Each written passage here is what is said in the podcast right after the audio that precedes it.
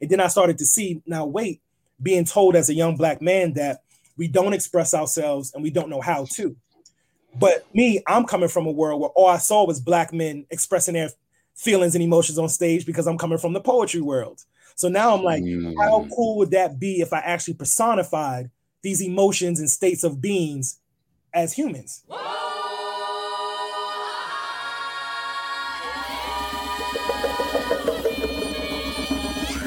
What's up? This is your brother Jeff Johnson, and welcome to another episode of Men Thrive, the podcast.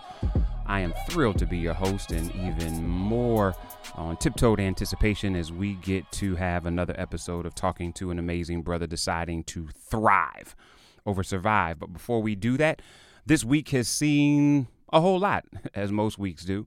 We saw my dear brother, Dr. Cornel West, write a scathing letter of resignation to Harvard University, and I don't think that many of us can be surprised. We have seen time and time again that many institutions that, though they may be prestigious, are not always well equipped to handle the nuances of black intelligentsia, especially those that are non traditional. And so, without going into a whole lot of detail, I recommend you read the letter and hear it in his own words. I am excited to see not only those going to institutions on their own terms as opposed to on, I think, antiquated terms, but those that are deciding to go to HBCUs, as we've seen Ta-Nehisi Coates decide to do at Howard University.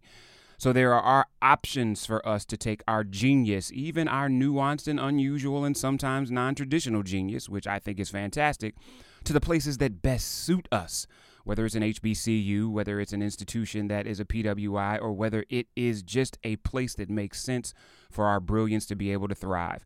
And speaking of brilliance, my man Lee Merritt, attorney extraordinaire, many of you know him for the countless number of civil rights cases that he's been involved in, announced this week that he is running for the Attorney General of the state of Texas. I don't know how many of you know, but it is unusual for us as African Americans to win in statewide races.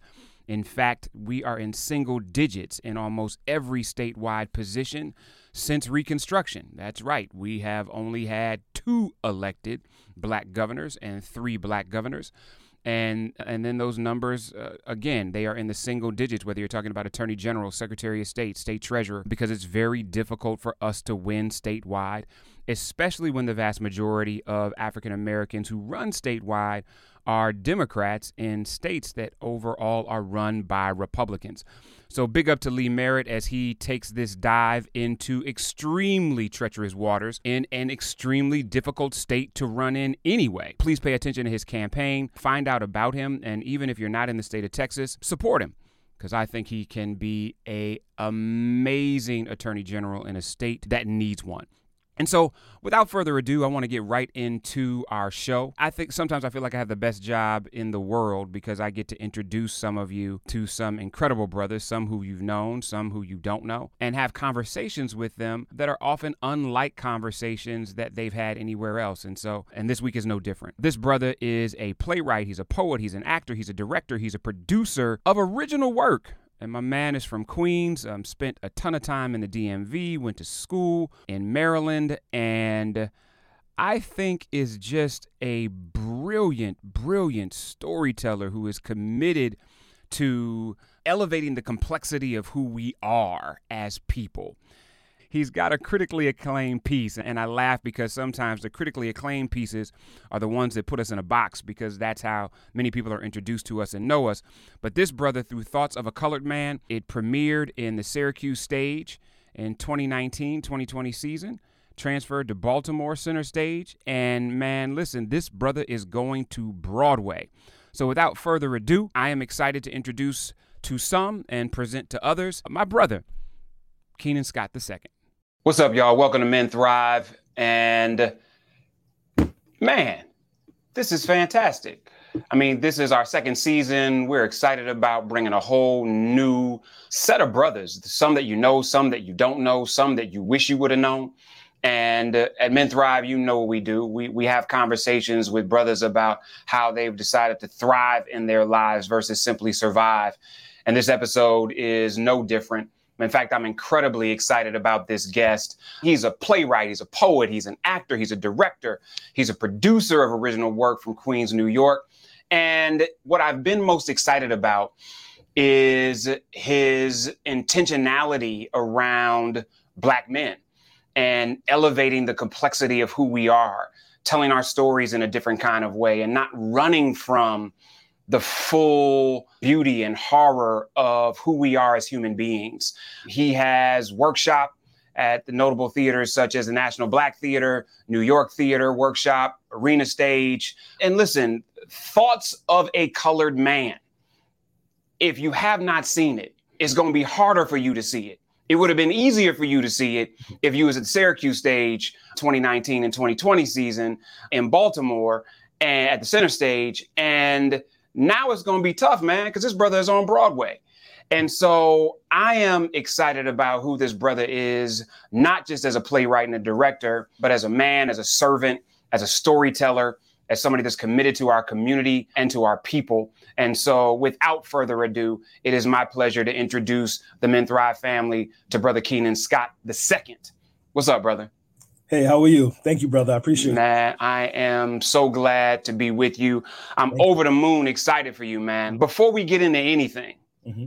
tell me what it felt like the moment there was confirmation that you were going to be on Broadway man, you know, to this day, it's it's hard to wrap your head around, man. You know, being being a New Yorker, I've traveled those streets, got off the train at Port Authority a million times, been in the theater district, you know, as an adult, starting to go to plays and things like that. But even as a New Yorker, Queens, I was what maybe 45 minutes max yeah. from uh, from from the theater district. Never would envision being on Broadway and having a marquee and you know all of those great things. So it's, it's hard to wrap my head around. It's, it's truly a blessing, man. It's something I never envisioned, and that's not to say I didn't believe in myself or you know felt like I, I didn't put in enough work. But this Broadway is is is the pinnacle of theater, right? It's, it's, yeah. it's pinnacle of of storytelling in a lot of ways and stage performance. So it, it's a beautiful thing, and I know it means a lot to my family, and that's what I kind of pride myself on, making my family proud, and hopefully making sure that all their sacrifices don't go in vain. You know? Oh, I totally understand that. Yeah. And so when you think about this work, man, and kind of this moment, if you will, that for a lot of people is like that seminal moment, right? If, if you're yeah. a ball player, when you get to the NBA, it's an indication of, a right. vindication of. I'm interested in knowing do you remember where you were and what you were experiencing when you actually believed that this could be your profession? It's funny, I was going to remind you too. I met you in undergrad. Um, I went to Frostburg State University and you did a you did a lecture there some years ago. This had to be man, 14 yeah, that was like maybe. I was 14, gonna say 15. that was that like 06? Yeah, yeah, yeah, yeah. Yeah. About 14, 15 years ago. And, and and ironically, that's the year I started writing this play. Wow. Um, I actually started writing Thoughts of a Colored Man assault my sophomore wow. year, undergrad, Frostburg State University, when Bush was still in office. This was around the same time that Sean, Sean, Sean Bell was killed in, in my neighborhood in Queens. So a lot was going on at that time. And you know, people always ask me, I was like, I started writing this like three administrations ago. My senior year, which was 08 to 09, I presented Thoughts of a Color Man as a student project. My theater allowed mm. me I'm a couple of days in a black box theater for me to do my thing. I didn't know what I was doing at all. there, was, there was a lot going on. We didn't even have enough black brothers to fulfill all the roles. I had to go around campus. It was only three in the department at the time, including myself, um, as far as I was able to do it. So I enlisted friends of mine, and I thought would be able to be on stage. So I turned into an acting coach at the same time. So That's I serious, wore, man. I wore a lot of hats. Um, I was acting coach. I was head of promo. I was the director. You know, I designed the lights, costume. You know, name it, I did it. Um, but I say that to say, before I really truly knew what representation was in a way, you know, like I, I just, I just do. I create. I'm, I'm a doer. You know, I don't sit back and wait. And when I premiered it on Frostburg's campus my senior year, went crazy. I sold mm. out all three shows in like two hours in our wow. cafeteria, 175 seats each.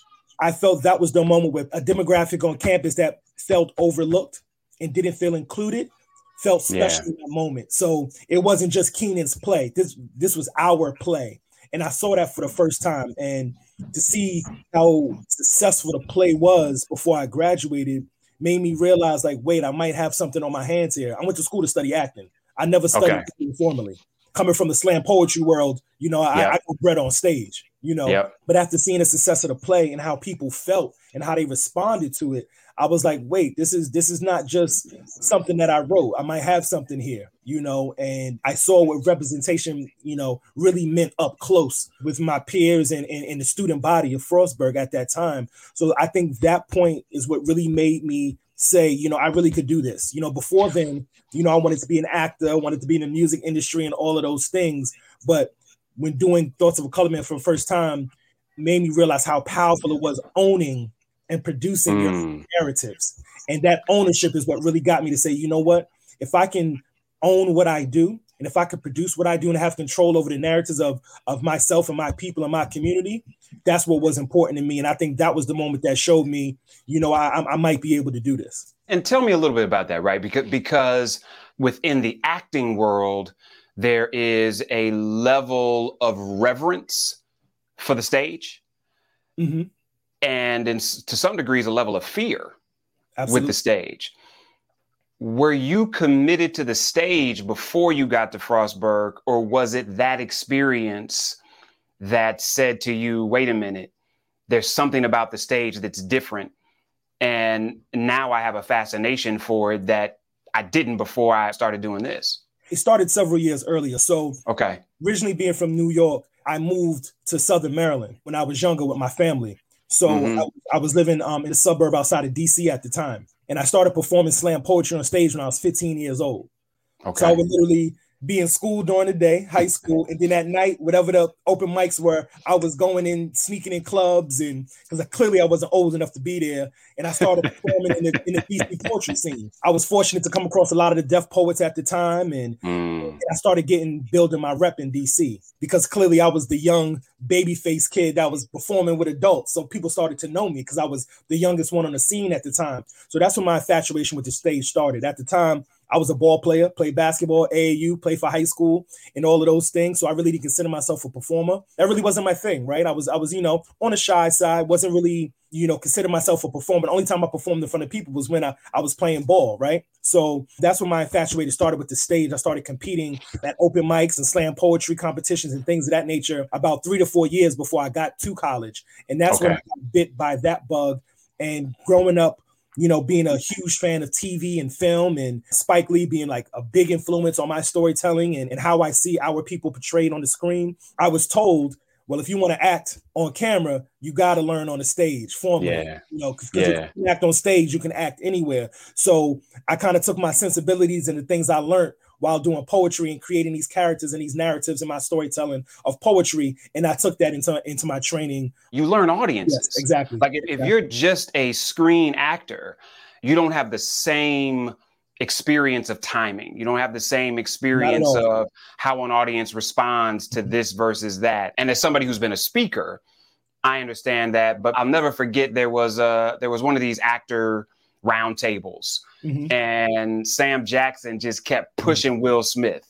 He's like, dude, you got to come on stage. Like, dude, you got to come on stage. Like, I love what you do. I appreciate what you do. But, brother, you're never going to be full until you have this stage experience. And I watched my son start getting involved in drama. And they had an incredible drama program at his high school. And he fell in love with it. And, right. and also learned he had some talent in it. But even now, you can't get him to conceptualize that as a occupational aspiration because mm-hmm. it ain't hot. It ain't that cool shit. It's so, not at all. it's not at all. At all. Until you become Denzel, it's not cool. I went to go see Denzel's Julius Caesar. I don't remember who I knew at the time mm-hmm. that got yeah. me those tickets because those tickets, those tickets go. Oh no! In fact, it was like Alexander. There's nothing you doing to get these tickets right now. But I realize, even watching my son, there's also something about the stage that creates a greater sense of power. Like your experience of bringing characters to life, and even the actor's experience of becoming them on stage. Why do you think that there is a power with the stage that's so unique and nuanced? I feel you as a speaker myself, my origins in poetry. I have a very good friend that's a stand-up comedian, which it's is kind of the same technique. Yep. Um, yep. The energy, um, the timing, feeling the energy of the audience is nothing like that. You don't feel that on camera. You know, on camera, you have to hopefully create that energy with whoever's in the scene with you. And that's a technique as well, which which is not easy. But the stage is something powerful about it because it's the energy that the audience brings to the theater and it's the energy that the actors do. And for me, the character development is the greatest part of it you know, because there could be similarities between the characters that you're playing, but it's really the character development and the studying to get you to that point. Like I tell anybody, any um aspiring actor, writer, director, you have to read. You have to read, research. You know, it's not just oh remembering lines. That's the easy part. Once you really get into mm-hmm. it, remembering of the lines is that's day one. You know, the nuances come in when you study, you research whether it's a historical play, a contemporary play, you have to really get into the psyche of the characters you're going to play. You know, I was told one time that, you know, because none of our characters are perfect that we play, we're all flawed, just like in real life, that you can't judge the characters that you're playing. Even if your character is inherently evil, you right. can't judge them because that character thinks what they're doing is right. Which is why so many real actors will talk about depression that they have felt in in becoming a character or right. the heaviness that they've had to wear them having to disconnect themselves from people because they couldn't be this dark if they were connected to the light of people who are normally in their life. That's what makes acting and the stage powerful to me just because of all the energy. One show is not going to be like the next. So you're born in New York. Mm-hmm. How long are you there? I moved to Maryland around the age of like 10. I was just about to go into like junior high school. So what was it like for you coming up? What was life like? Well, those are two different worlds, right? So I'm from Palmdale Housing Projects in Flushing, Queens. That's 90s New York and everything that, mm-hmm. that you know financially we wasn't the best off you know on and off welfare at times so financially we definitely had a lot of struggles there as a family once my parents had split we moved to uh, maryland uh, a few years later and the financial hardship continued right? So now mm. you know, with single mom, me and my sister, we was in Maryland, and that's a different environment. Still, still in mm. lower income housing when we first moved to Maryland, but the environment was different. I'm go from the inner city of New York to the suburbs of Maryland, so it was a, it was a different world for me. So it was like that duality, right? It was the it was the financial struggle. I had to mature and grow up quicker in a lot of ways to help support my mom at times. I started working very young and supporting, helping my mother, you know, with, with the household at times, my sister and I. But also then on the other time, it was it was fun. You know, New York in the '90s was a vibrant time. You know, the, yeah. the, the just the look, the feel, the energy. New York was was was definitely a different place than it is now. I would like to say after gentrification. You know, um, it was that duality. You know, I, I, had a great childhood. I had a lot of fun. Have a lot of you know great friends, and I had a lot of great family members. I was raised by a village, so all of that was great. But then also on the other hand, it was a huge financial struggle most of my childhood. You're writing about this complexity of men when did manhood become complex for you? Right? Because I know when I think about me coming up, I'm, I'm, looking at my dad, I look at my grandfather, I look at my pastor, I look at my uncles. And so that at the very least is this circle of complexity because I know my dad ain't like my pastor and my grandfather's not like my uncle. Was that conscious for you as a kid? It was, not as a very young kid. For me, things started to click for me when we moved because hmm. now I was taken out of my environment. Like yourself, you know, I had I had my father, which is retired NYPD. Um, so I saw that, right? You know, I saw my grandfather, which is a Vietnam vet. Mm-hmm. Uh, kind of similar, different men, but the same as far as law enforcement, military, you, yep. you know, those kind of guys. And then I saw the kids in my neighborhood. So mm-hmm. I, I, mm-hmm. saw the street guys, you know what I mean? I saw the hustlers, I saw all of that as well. So I understood that difference, but for me, it was normal. You know, coming from Queens, it was very diverse. Queens is the most diverse borough in New yep. York, and, and it has yep. most dialects spoken. So for me, it was normal to see everybody. Even though I lived in the projects, it was normal for me to see every type of person, hear hear every type of language, the th- different types of food. That was normal for me, and even the, the the elements of the street. I think growing up in New York, that's normal, right? So now I moved to Southern Maryland. Now things become black and white, figuratively and literally. Yeah. So it's it's, yeah. it's very much so like pick your side is black yeah. or white. I wasn't used to that because now it was like, wait, oh, white people supposed to act like this. Oh, black people, oh, I'm supposed to talk like this. I'm supposed mm. to walk. In New York, it's like, you know, yes, I'm a kid, but it's like, yo, I am who I am. You are who you are. That's how New yeah. York is in, in, in a way. It's like culturally, it's, it's, it's, it's, a, it's a very prideful city, right? So that's when my eyes started to open up. Now I'm a little older. Now I'm reaching my teenage years. Now I'm starting to see those complexities. Now I have those complexities in my friends. So now I have friends that are, you know, studious, straight A student. Me, I took the side of versus the streets. I took the sports route, right? I played football growing mm-hmm. up. I was heavy into basketball. I played with a, a, lot of phenomenal athletes that made it to the college and pro level. So I was on a fascinating teams growing up, which was the time of my life. But then I also, you know, have friends that now were starting to be into the street life as well. And I've always had that in my family, you know, some of them, you know, being engaged in the streets and things like that during the 70s and 80s, and especially during the crack epidemic of New York and things of that nature. So for me, I've always seen the complexity of black men, even if I wasn't able to explain it. Even at the yeah. time before I was writing, I was I was living it, I was seeing it, and I was very much so the kid that didn't need to learn the hard way you know. so you didn't you didn't need to learn the hard way. No, not at all. And, and and that's not to say I didn't do things, but I say that to say, you know, I know those family members that that, that might have went to prison. I know, you know, yeah. I know the guys that might have did this. So I, I kind of didn't need to learn that way. I was like, okay, that's not I don't need to do that. it was big for me to not let my mom's sacrifices go in vain. You know. I don't mm. want her to have to, you know, she worried about me enough being a young black man growing up I didn't want to add extra stress to her as far as you know seeing what she had to do firsthand and, what we had to go through as a family. I never wanted her all her sacrifices and hard work to go in vain. So that kind of also kept me straight as well. And I was always retrospective, you know, as my friends would say, Keena, you was always a smart one. You was different, you know, whether I was doing exactly what they was doing, it got to a point where it was like, nah, Keena, you doing do something else different from us, you know. And I never really knew what that meant. I didn't, and and I appreciate my friends for saving me in that way. Because I'm almost even feeding an identity you didn't know you had yet. At all. At all. Because I never viewed myself like that. I was that guy like, yo, you doing it, I'm doing it. I'm down, you down. Mm. We, we do everything together. We're together every day, 24-7. You, you know how young boys are and ripping and running. And and but it got to a point where certain friends of mine were like, Bikini, you different. And I never understood it. If you fight, I'm fighting. If we do this, we, you know, that's how I was but it was like a no though you're not us. You're, you're different. You're smart. And they didn't necessarily talking about grades right? They wasn't yeah. talking about necessarily education in school which baffles me to this day that a 13 year old can articulate no you're different. And celebrate it. So acknowledge a difference celebrate it and then create a level of accountability for you which you and i both know. I got some grown ass men as friends that don't know how to create levels of Absolutely. accountability or Absolutely. have a level of comfort in you're different than me. Right. And that doesn't create a sense of one of us being better than each other. This is different. And so I'm not going to try to pretend like I'm you. Don't you try to pretend like you're me. So that complexity was never foreign to me. Um, yeah. I, and I was just blessed in that way to have those type of guys around me. And to this day, they've always celebrated me. There's never been any animosity. It's like we all knew who we were and what our purpose was. And I think they realized my purpose way before I even noticed it.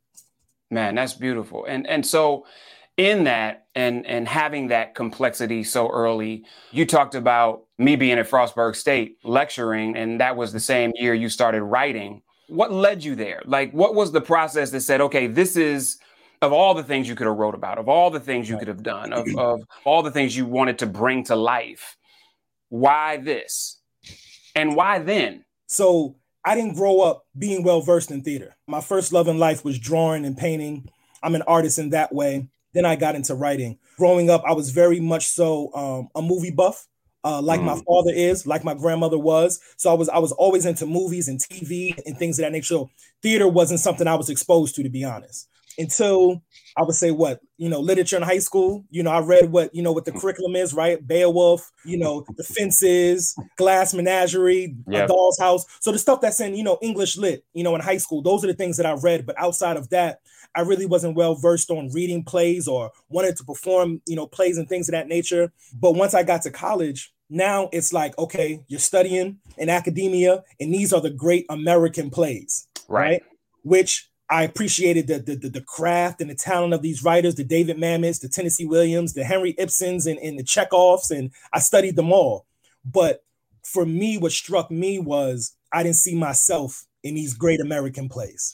Yep. And A lot has changed since I started college. You know, now, you know, a lot of the playwrights, a lot of my peers that exist in in the form they do now didn't exist in, right? We didn't have a Dominique Morisseau. I didn't have a Katori Hall. I didn't have a Donja Love, a Jeremy O. Harris. And, and let people tell it there wasn't even a market for those creatives because there was this assumption that people of color didn't want to go to this, to the theater. Exactly. So so it wasn't there in my training. And that's not to say, oh, you know, my, my program was great at Frostburg. I, I loved all my professors, all of my professors loved me, but I'm talking more so about the hierarchy and the trickle down effect of academia when it comes to studying at these historically white institutions and how certain things are taught. So for me, I didn't see myself in these great American dramas. I'm an artist and I'm a poet. So now I'm like, maybe I need to create what I'm not seeing. Yeah. And I had a good friend of mine, and, and, and I literally just told him this the other day when he reached out to me. My a good friend of mine, Joshua Scary from Baltimore, and we was both in the program together. You know, he has a heavy, you know, Baltimore accent. Phenomenal actor, phenomenal, phenomenal. He was in way more plays than I was in college. And I just had an idea. I was like, you know what? I, I want to create something where we can sound like us. I can sound like a New Yorker. Mm. You can sound like you from Baltimore. We don't have to take out our blackness. We just can be us on stage. And that was just the original idea. I was like, you know, let me try to write something for me and my guys in the department where we like can. I literally, I just literally want to write something where you say mother and father. Exactly. Exactly. right. Just like that. Right. You know what I mean? So now I'm like, okay, I, I want to write something where we could be out. If we was on stage, if we had the opportunity, we could be ourselves. I get the training, all of that. And that was the origins of it my sophomore year. Like I said, a lot was going on at that time. Sean Bell had just got murdered in my family's neighborhood in Queens, literally like around the corner from my grandmother's house, streets wow. that I've played and walked my whole life. And seeing that on the news kind of triggered something in me. At the time, having friends be locked up at the same time. I'm in this theater program. I'm kind of having survivor's remorse because here mm-hmm. I am in mm-hmm. college. You know, some of my guys are not. So really, I wasn't even considering myself a playwright.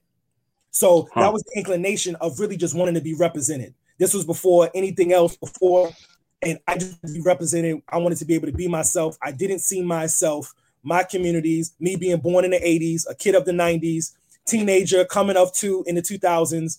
I didn't see myself in any of the work I was reading, and I was partaking in a craft where I didn't see myself. So yeah. early on, I just wanted to create that. So at the time, me being a poet, I just started to put my best poems together. Like, all right, these are the best pieces I've done on stage. Let me see if there's a story here. And then I started to categorize those poems. Like, oh, okay, these are my love poems, you know, that, I, that, that I'm writing about, you know, girls. These, this is these are my hip hop super lyrical pieces. So these are my passionate pieces. You yeah. know, these are my historical pieces that I write. I'm, i have always been big into history and reading uh, about our, our, people and our culture. So these, these are my these these pieces have wisdom in them. And then I started to see now wait, being told as a young black man that we don't express ourselves and we don't know how to. But me, I'm coming from a world where all I saw was black men expressing their feelings and emotions on stage because I'm coming from the poetry world.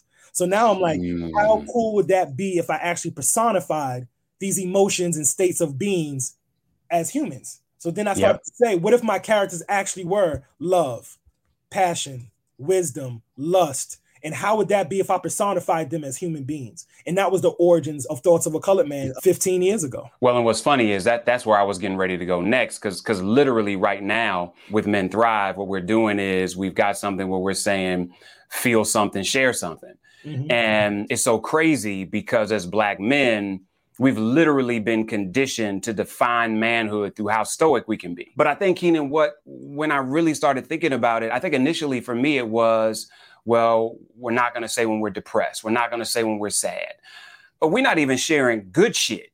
Like right. we won't even share when we are overly happy because we don't want to look goofy or right. ex- quote unquote soft. Yeah. Or, or mm-hmm. even excited because I'm supposed right. to act like I've been there before. And so, in conceptualizing what you wanted to turn into human form, had you been in a place where you were really clear about personifying transparency in your real life versus only on stage? And kind of what was the trajectory for you in living what you were writing? Was this an aspirational piece for you or was it a reflective one? A little bit of both. I'm 34 now.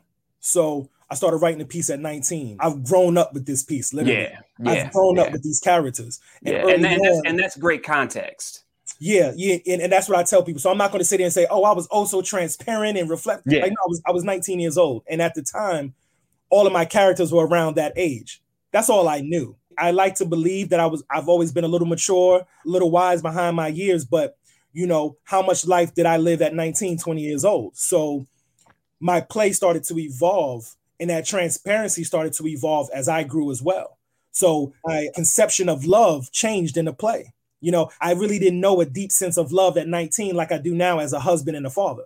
You know, so for real. Those, those complexities started to change for me. What I thought was wise and, and and me reading about history when I was 19 is different when really gaining some wisdom in the world, really going through life obstacles as an adult, right? At, up until that point, I only had my upbringing that challenged me. So for me, I think it was aspirational and reality. You know, there were some things that were very true, very poignant, but a lot of it was aspirational. A lot of relationships, a lot of dynamics that I wrote in a piece early on, I wanted to inspire to, or I wrote things I didn't have. I've always been a dreamer. So I mm. wish things were this way. So let me write what I wish things would be. So it was a little bit of both. And I've spent 15 years with these characters. And this piece, like anything else I've, I've worked on, which I've worked on a lot at this point, no piece will ever compare to this because it was a little bit of everything wrapped up in one. And, and I can say these characters grew up with me because they are not the same like they were when I was 19 years old writing these characters. The depth and the complexity of these characters are so much deeper than they were during that time. And I would like to believe in life,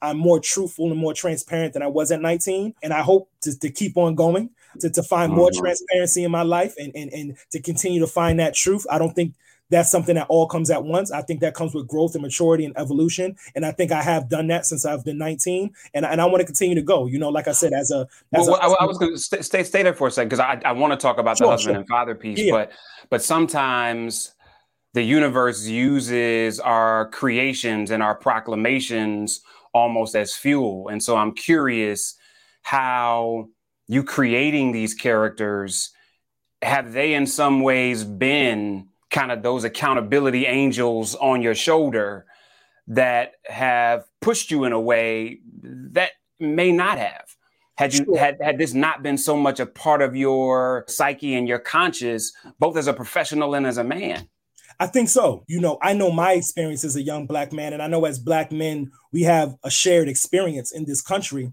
But delving into these characters, which some of these characters are nothing like myself, it caused me to be more insightful for other men I would come across. Mm. And it opened my conversation in a way. I love having conversations with people, all people, but you know, in, in doing this piece, I've, I, I always reflected back to it. When I had conversations, I can't, I can literally pinpoint so many parts of the play where it's like, I remember where that piece came from because I had a conversation about X, Y, Z. Or I know I changed this particular scene because I came across this person in the subway and it inspired me to do this. You know, my character of depression in my play. I added a scene once I graduated from Frostburg. I, I shortly ran back to New York. But when I came out, my first job was working in a grocery store. Not knocking that, you know, but here I am with a degree.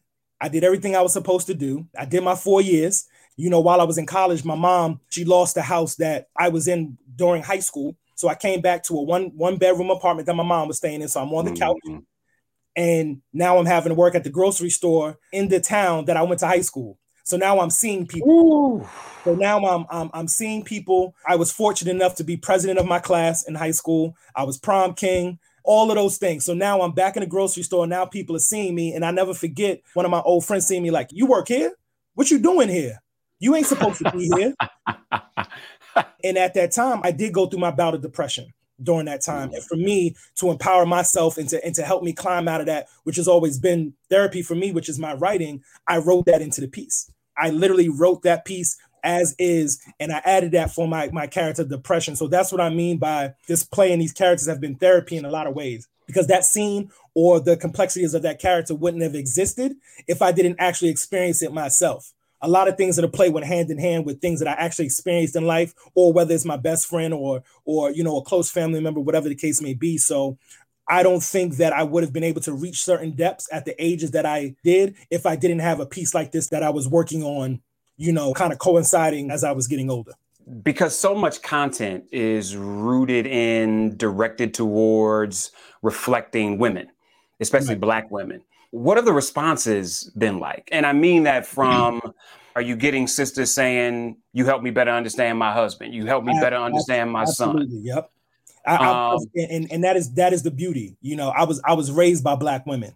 My mom and all of her sisters. You know, my grandmothers when they were alive. I'm the oldest male cousin. The next one didn't come after me till like ten years later. So Wow. you know, with my sister, my cousin that's right under me, I, I I grew up around black women, strong black women, hardworking women. So for me, it was special to me to hear the responses of, you know, I want to go home and hug my black man more. It, it makes me want to have these conversations with him that I don't have. I understand my son more. I saw my son on stage. I saw Mm. my father on stage. I saw my brother on stage. I saw my Yep. lover on stage. And that's a beautiful thing to me because that's what I wanted this piece to do. Because there, there are a lot of complexities that are not understood by people that are not black men. And everybody has their own plight. Don't get me wrong. And I'm not Yeah. trying to compare anybody's, but for our particular plight, it's hard to to explain.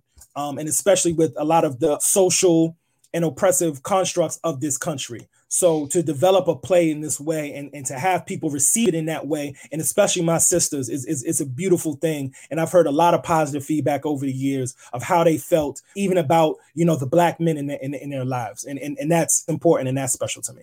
and and that was why I thought it was so important because because even at Men Thrive, man, we we say regularly we we're created to aggressively love black men, and I, don't have anything against white men, Latin Right. men, anybody. Right. I'm just like I so seldom see anybody with a commitment to aggressively love us, and at some point. It feeds my already existing imposter syndrome because mm-hmm. I'm like, well, damn it, why why am I not great enough for somebody to be intentional about loving us? And and and that's no no slight to sisters because sisters might be the only ones that have a level of intentionality around loving A- us. Absolutely. But even their intentionality is somewhat sprinkled in with a lot of history and dysfunction and sometimes lack of communication. It's a cycle of love that has been broken so many times within our community amongst brothers and sisters. You know, Well, and, and, and it's a cycle. It's a cycle of love that has been under attack. Yep, that's exactly. and and, and exactly. so whether and and we we often talk about post-traumatic slave disorder right but but you and i both know i don't know if there's anything that was more damaging than literally saying you can get federal aid if this dude don't live in the house if he's not in the house, correct. like like slavery was one thing but we were still jumping the broom in Correct. slavery we we were not unclear that we define it was our relationships of our, and- of our families, correct. Exactly. But when when you, the government says you can't get aid to allow your family to survive Right. unless this Negro don't live in the house, doesn't have connectivity, that's the kind of systematic attack against black marriage, black family that is is so painful. I don't even think we talk about it enough. I'm curious, brother, when we started doing Man Cave on BET, Mhm, uh, there were a lot of people that were like, "Yo, is this like the barbershop?" And I'm like, "No." Like I, I, I don't want to diminish the cultural value proposition of the barbershop, but let me be clear with you. The barbershop is not about my transparency. The barbershop is about honesty about everything else. right. And so I I'll roll up in the barbershop and we'll have an honest ass conversation about everybody. But seldom do you see brothers rolling up in the barbershop like, yo, man, Shorty hurt me. And I don't even know how I'm gonna deal with it, bro. Or I'm scared to go to the doctor. And did y'all get y'all PSA? And so what I'm curious about, Keenan, is what has been the responses of men, black men in particular, that's most surprised you? I don't know if I can say surprise, but I Okay. would say overall, I feel a sense that for the first time, especially for the stage, because I know TV has achieved it at times, film has achieved it at times, and, and we and we can come up with those examples. But for the stage, in my Yeah. experience, Yeah. as we spoke about early in the conversation, the stage is so different because it's real, it's live. You feel the presence, you feel the energy, you physically see Yes. the actors, and and they're Yes. steps away from you. What I've heard, uh, for the most part, from black men when they've seen the play, honestly, a lot of times it's their first play they've ever seen. Mm-hmm. especially from the younger generation. You know, older guys that say, "Hey, I grew up in the theater. I used to go to the theater all the time," and they they'll name their local regional theater. Yeah, especially when we're talking about the '80s and earlier, where you had black stages. Correct. I mean, I grew Correct. up in Cleveland with Karamu House, and we know the arena stage, and and you right. had these local black theaters that had resources that that had production. So yeah, right. I never Billy thought about Ho- it. Yeah, the Billie Holiday. Yeah. the older yeah. generation, they like young brother you you doing you doing well. You know, I saw August Wilson back in you know whatever year, and you know, and, and you carrying on that torch, and you know, oh. we, we, see you, and that's powerful for me. Oh no, but for the younger yeah. generation, it's this is my first play. This is my first time not only seeing a play, but then you're telling me I come to see a play where I see myself on stage. I know at least one of these brothers I see on stage. I know one of the seven. I might know all of them that yeah. that's been the most powerful thing to me and for brothers to be able to feel comfortable to come to me and be transparent and open about how they feel you know i expect that from my boys i grew up with i expect that from family yeah. members in a way if we have that relationship but to have a complete stranger an audience member come up to me and say i appreciate you I saw myself in this character. I never seen it that way before, and it helped me see some things in myself and whatever they decide to divulge to me. So I guess that would be the most surprising thing I could say to where having, you know, numerous black men come up to me and just feel like they've just been seen, they've been heard, that it's something for them, something that they can claim. A lot of times people don't realize the power in just seeing yourself. I'm gonna tell you something. I had a brother who yesterday I told him I was going to be talking to you for the mm-hmm. podcast. Mm-hmm. And I'm not going to say his name and you'll understand why. Okay. But he said, I saw the piece when it was in Baltimore. Okay. And he was like, I just want you to tell him he saved my marriage. Oh, God. He was watching the production and they came to a point where he didn't say anything. The rest of the production, he said, I was stuck. And afterwards, he said, I went home and they literally, like, they had filed. They had filed, bro. And he said, I just saw this piece and I did not realize to the extent that I had denied you love. And he was like, I just saw it on stage talking to me.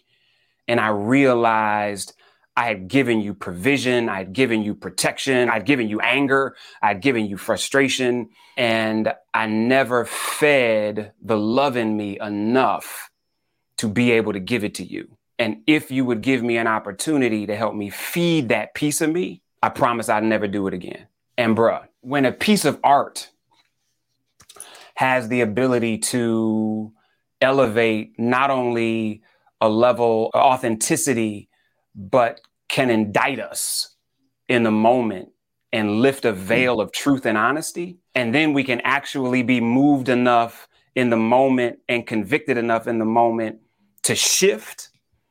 Brother, that, that's the spirit moving in such an incredible way. And so I promised him that I would share that with you. And to that brother, I wish him well and all the love in the world. And to hear something like that, it, it floors me you know, because mm. I, I, like to consider, and I always tell people, I'm driven by the spirit. I'm driven by our ancestors. I tell people that all the time. Anybody that becomes a part of the thoughts of a color man family, whether it's the team, the actors that you see on stage, when we're in rehearsal behind closed doors, I tell all of them, you are entering into a family. And this piece is spiritual. I don't know what you may believe, but you follow. This piece is spiritual and you will feel it, and people do feel it because of what was created with the original people that started it so many years ago with myself and mm-hmm. believing in that vision and believing in moving in the spirit in that way. And and that's what I said earlier. This piece, I will never do another piece that will be like this piece. Hopefully, I will do a lot of other powerful work, work with a lot of people, and be able to create a lot of powerful moving work of art. But nothing will feel like this. And and for that reason, for you saying that and so long ago, just to think that this small idea, because at the time it was small, because yeah. I didn't know what I was doing, to wanting to just feel seen and heard and loved in all of my complexity. And, you know, the wise parts of me, the passionate parts of me, the lustful parts of me, the loving parts of me, I wanted all of those parts to be seen in a very authentic and truthful way. And for that brother and, and many others to be able to see the depths of that in his piece that's what's important to me and that's what this piece is for and i and i also tell everybody that works on this piece with me that this piece is bigger than all of us I knew mm-hmm. I knew for a while now that this piece was even bigger than me. You know, what that brother told you in his marriage is so much bigger than a stage play. That's his life. That's his yep. love. That's his family. That's what's important. And if I in any way can help feed that with my walk and my transparency, because I'm not perfect either, or the art or the work that I create, that's what it's about. And that's what I'm here for. And that is my purpose. And to hear things like that is, is really moving and powerful to me. So thank you for sharing that with me. That's what the piece is about. And over the years, I've heard and seen things like that to where it's black men are, are, really able to see themselves in a way and see the full aspects of themselves all at once. I know they appreciate it. You, you said something, brother, and and it was it's just about the gumption of a 19 year old to mm-hmm. write a piece. But what I heard you saying is, I don't think you thought about the gravity of what it could become. No. I think you just thought about this is in me and it needs to get out. And and I'm wondering, mm-hmm. as a creative, how do you keep challenging that? Like because because the older we get, the more our aspirations get focused. And sometimes the more that creates a logic that says, I don't need to do this right now, or no, this isn't a good idea right now. As a as a creative, how do you own your visions to manifestation? Everything to me is about urgency. And for me, I try to always keep that fire lit, that urgency. Time is of the essence. We will mm-hmm. not be here forever. I won't be here forever. And I feel like a way for me to be here forever is through my art. So for me, mm-hmm. everything is always urgent. For me, knowing that my mind will change, my psyche will change as I continue to go grow older and experience different things. For me, I've always tried to create as much work as possible when I feel it.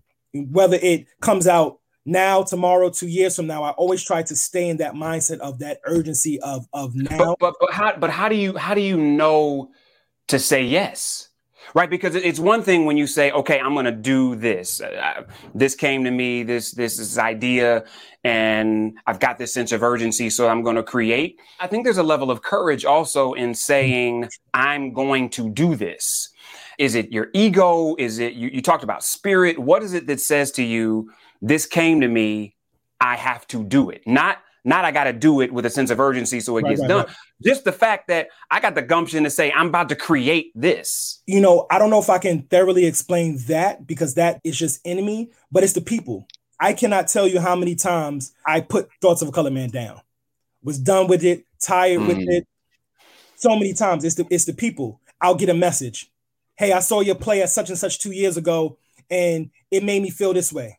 You saved my life in this way oh, my little brother, you know, he wants to go into theater now after seeing your play. Those are the things that say, okay, I can't stop. I got to keep on doing this. It's really the people. And it's, it's so many times that I've heard things in that manner and I feel as God that come right at the right time, whatever it is, whether it's a text message, a call, a random person on the street, something happens to say, keep on doing this one. Now, listen, there's plenty of things that I've worked on that will never see the light of day, right? Yeah. You know, yeah. as an artist, you know, we work on many, yeah. many things, but projects like this is is it's always been those reminders from from various things to say you have to keep doing this because this is special. This is the work that you need to be doing. You can't put this one down. So that that's the best explanation i can say. I don't know i get it. it's ego. I don't create no no i just wondered right? Because for, no, no, for everybody it's different. yeah. That, yeah. I'm just yeah. not driven i'm just not driven by that as an artist. What are you driven by?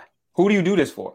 My family and i do it for us as a people. And and that's not to say oh, I'm trying to save everybody. But me, I very much so feel the sense of responsibility. Like I said, I have I have an array of different types of friends, right? I literally have friends that are lawyers, doctors, civil workers, law enforcement, and I have friends that are in prison or have been to prison. So for me, since I've been able to achieve certain things and I have certain abilities that maybe some of them may not have, I feel the sense of responsibility to do what I know how to do and, and the talents that have been placed in me. And that's what mm-hmm. I do it for. I always think about the person in our community that has not make it out, that will not make it out. My ancestors that I knew worked tirelessly for years and years and years. And it's not even slavery. I'm talking about my grandfather, somebody yeah. actually touched, loved, and hugged. You know what I mean? My father, my uncle, cousins, those are the people I do it for because I feel a sense of responsibility to say, hey, I have these gifts and talents to be able to help push our culture forward to do things that maybe the next person can't do. And that's what I do it for. And that's where I always go back. And this also answers your question. I always go back to my purpose on those days where it's like, I'm good.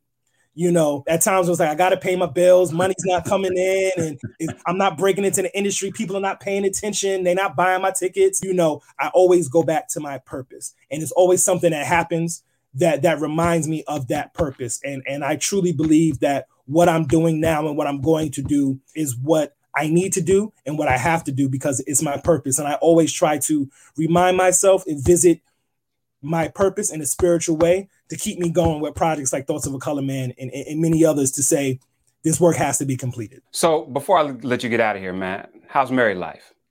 It's great, challenging challenging. It's, it's it, it, like I tell anybody what I've learned because I haven't been married long. Um, we we just reached two years this year. Me and my wife been mm-hmm. together longer than two years, but married for two years. Well, I'll tell anybody what I've learned. It will be the most challenging thing you ever do. Like anything tell, else. Tell me why. Why why do you think so? In a great relationship, your counterpart will expose parts of yourself you didn't know was there. so that's what makes it challenging. Not not challenging of the the, the coexisting, the living with each other, the the bills. It's it's the fact that a true love partner will show you things about yourself that maybe you've never seen or that you didn't want to see and that you have to face because mm-hmm. you know a lot of times depending on how you want to live your life you can ignore those parts of yourself you can choose not to hold that mirror up to yourself but if you want your marriage to be successful and to flourish and to have longevity in it you will have to hold that mirror up to yourself. And that is the hardest thing you will have to do. The challenge isn't in the counterpart, right? Because the love is there. We, you know, we both know that it's the it's the exposing of the parts of yourself that oh, you Oh yeah, man. I, I, I, was just getting ready to ask you, you know, I was getting ready to ask you, did you have a camera at my house? That, that's what I've learned, you know. So that's what makes it challenging, but challenging in a beautiful way. Because as you know, you know, once you get over those hurdles and, and, and you go through those things, you come out on the other side better, stronger, with more love, knowing how to love better. And that is the challenging part, realizing that we all love in a way that's comfortable to ourselves. But in mm. marriage, you have to learn how that person needs to be loved. And that is challenging. And, and, and vice versa. Well, and, and with that, I mean, you, you know, um, I'm super excited about your project with Sidra. I love Sidra. That's my sister. She's great. And she believed in me. And, you know, as you know, TV projects are in the works, but I actually started working on that project three years ago with Sidra before all oh, of this happened. Man, so, you don't have to tell me, brother. I, fr- from from the time I had the first meeting with BET to the time the first man cave was on the show was five years. Right. Right. Uh, people don't understand how they this so, how so this thing works, man. Come, and I'm happy to see people excited. But you know, Sidra met me at one of a, a, a workshop we had in New York when one of the actors in my piece was friends with her and say, "Hey, there's this young brother coming up. You know, you might need to come see him. He can write." And Sidra came and she watched the show, yeah. and ever since yeah. she, she's treated me like family. I, I love her yeah. dearly, and, and she believed in my voice. You know, as a writer, she loves talent, though, man. She oh, loves oh, and, she loves talent, and she loves spirit. And, and, and, that's who she is. And yeah. yep, and, and, I felt that from from day one with her, and and we've been close ever since. So to be a part of that team with with the project that she did, I think back in 98, 99, the the the, the film came out, but for her wanted to adapted into a TV series and, and to trust me as one of the writers on, on her baby, one of her love projects. It was a beautiful thing. So I was happy to be a part of the team. And that's what I wanted to ask you about because you you, you talked about love and, and, and mm-hmm. partnership within this context of marriage, but mm-hmm. there's a power that exists in the platonic love yeah, of absolutely. black people.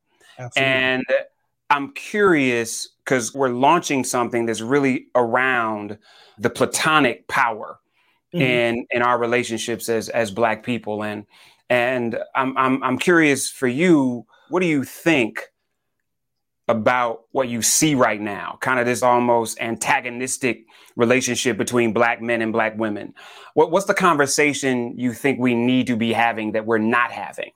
I think we need to in a lot of ways revisit where our people came from.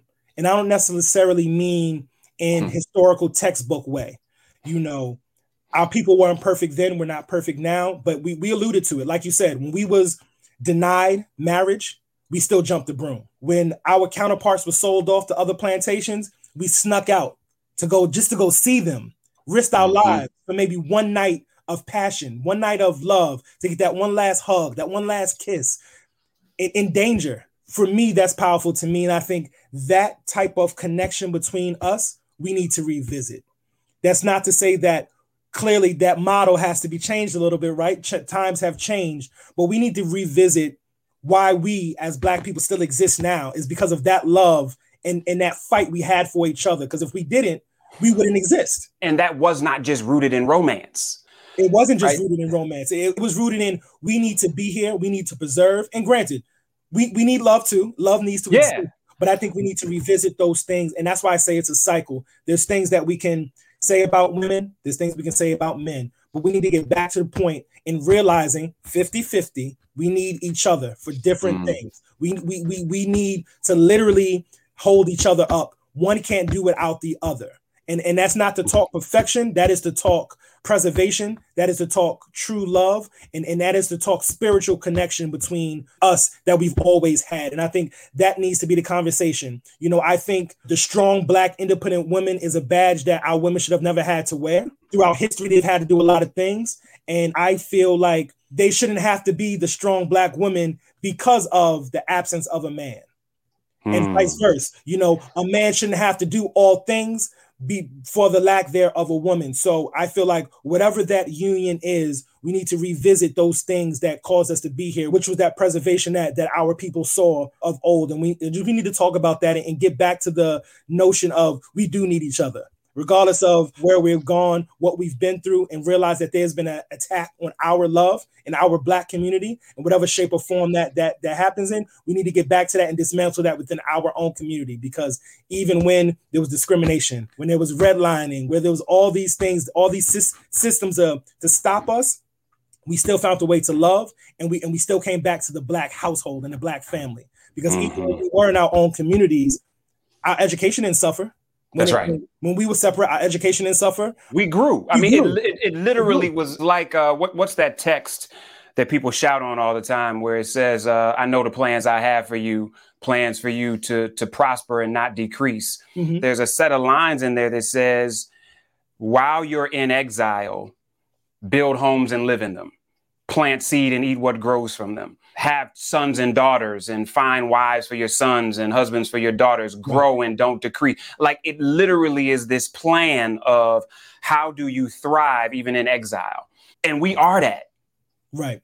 And now we act like it didn't happen. Life has to be, or that life has to be perfect to thrive. And it doesn't. We are the testament of that. So I just think we need to re- revisit all those things. Yeah. I hate to see the, the clash between us. Like I said, you know, things happen, you know, human behavior, human nature, human emotion. But like you said, we don't have to be perfect to build and we, we don't have to be perfect to love. What our people did was we existed through all of those things. And, and that's what caused us to be here. So I just think we just need to revisit that and revisit that family structure. Okay, so I got a lightning round real quick and then I'm gonna let you go. So we're gonna do a couple of pieces and, and one's gotta go.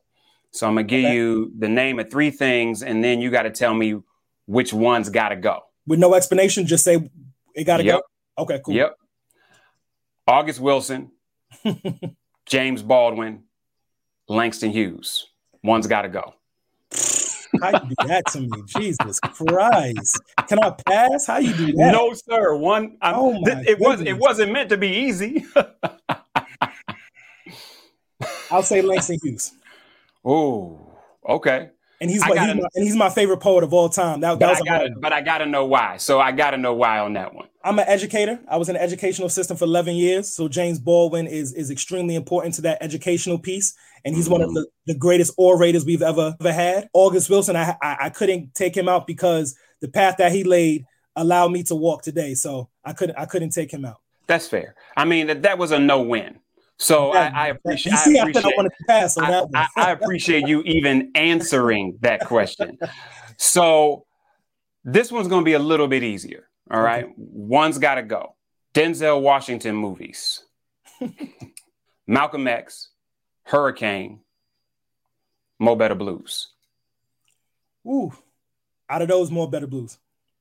And I'm guessing just because it's not there's the historical piece and importance of right. Bleek Gilliam who I actually think is one of the coolest characters. 100%. One, Bleek Gilliam might be one of the best names 100%. of a character in a movie that I've ever seen. That is, you said Malcolm X, which is also a Spike Lee joint, so I don't feel bad for X and my man.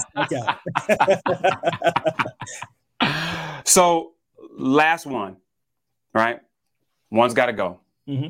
the ability to write, the ability to direct, or the ability to produce? The ability to direct. And tell me why. Me personally, I think everything starts with the written word, whether that's orating it, whether that's reading it, everything starts there. That can't go. And as a producer, you still have vision. A director is a little more detailed in that vision, but as a producer, you see the overall picture of how to get something done and how to get something from A to Z. So, okay, directing. And this might be the hardest question for you. If you could reboot any stage production mm. and cast any three men, living or dead, in it, oh God, what would be the production and who would be the brothers you cast? Ooh, stage, stage play. Wow, that's difficult. Denzel. Let's go with Sidney Poitier and mm-hmm. Paul Robeson. I would love to see all of them together. I don't know what I would put them in. I would love to see them three together. They would they're, they're, they're giants and to see them share a stage would be phenomenal, more so than a movie. I would love to see them share the stage. And let's put them in, which is my favorite August Wilson play, uh, Jitney. So let's put those oh. three in, in, in Jitney. I would love to see that. And Jitney wouldn't be a reboot because it just happened a few years ago, which was a phenomenal play when it hit right. Broadway um, about four years ago. But I would want to see Jitney because that's my favorite August Wilson piece with those three. Man, that's fantastic. Brother, listen, you've been gracious with your time. Thank I you. so appreciate it. You all please support Brother Keenan Scott. Want you all to get to Broadway if you can. It's not always easy, and and and I'm I'm interested even in ha- how the world is starting to open up again. What that's going to mean for the season, but Thoughts of a Colored Man is is worth the watch please you all get out there and see it and support my man. Brother, how can they follow you if they want to follow you and know all the other work that you're doing besides this production? Great. So you you can follow me. I'm, I'm online everywhere. You can find me at Keenan Scott II. I'm on Instagram at, at Keenan the Muse. If you want to find any news about any projects I'm doing, you can go KeenanScott.com. And if you want to stay updated on a play, go to thoughtsofacoloredman.com. Man, brother, again, thank you so much for joining us, brother. and um, we're gonna we're gonna stay with you. All right. Absolutely. We'll, we'll definitely stay connected. And there it is. Man, listen, I continue to be humbled by the brothers that find it not robbery to come and have conversations with us. And in large part, talk to us in ways that they don't necessarily get a chance to in other places. And so I really want you to support Keenan's work. If you are in New York or heading to New York, uh, you've got to support Thoughts of a Colored Man. If you can get tickets, I, I got tickets. I'm telling you right now for opening night. And uh, I'm excited that I'm going to be in the house with what I think is just a brilliant cast of brothers who are going to bring this incredible work. I don't want to even say to an elevated level, but to a new level. Uh, so support this brother. He is supporting us with every single thing that he does. I hope that you all have a fantastic week that is filled with joy, that you walk in a energy of purpose to create whatever it is you believe you were put on earth to do. Man, because when each of us does that in a way that is driven by excellence and mastery, and we see each other as humans, man, there is not a whole lot that we can't do. I want to say thank you to the entire Men Thrive team, to Fran and her team, to Madison, our associate producer, to every single person that ensures that we're able to bring a show to you on a weekly basis that for some reason you keep listening to. Y'all be good to each other this week. Be good to yourself. Love those around you, but most importantly, love yourself. I'm out.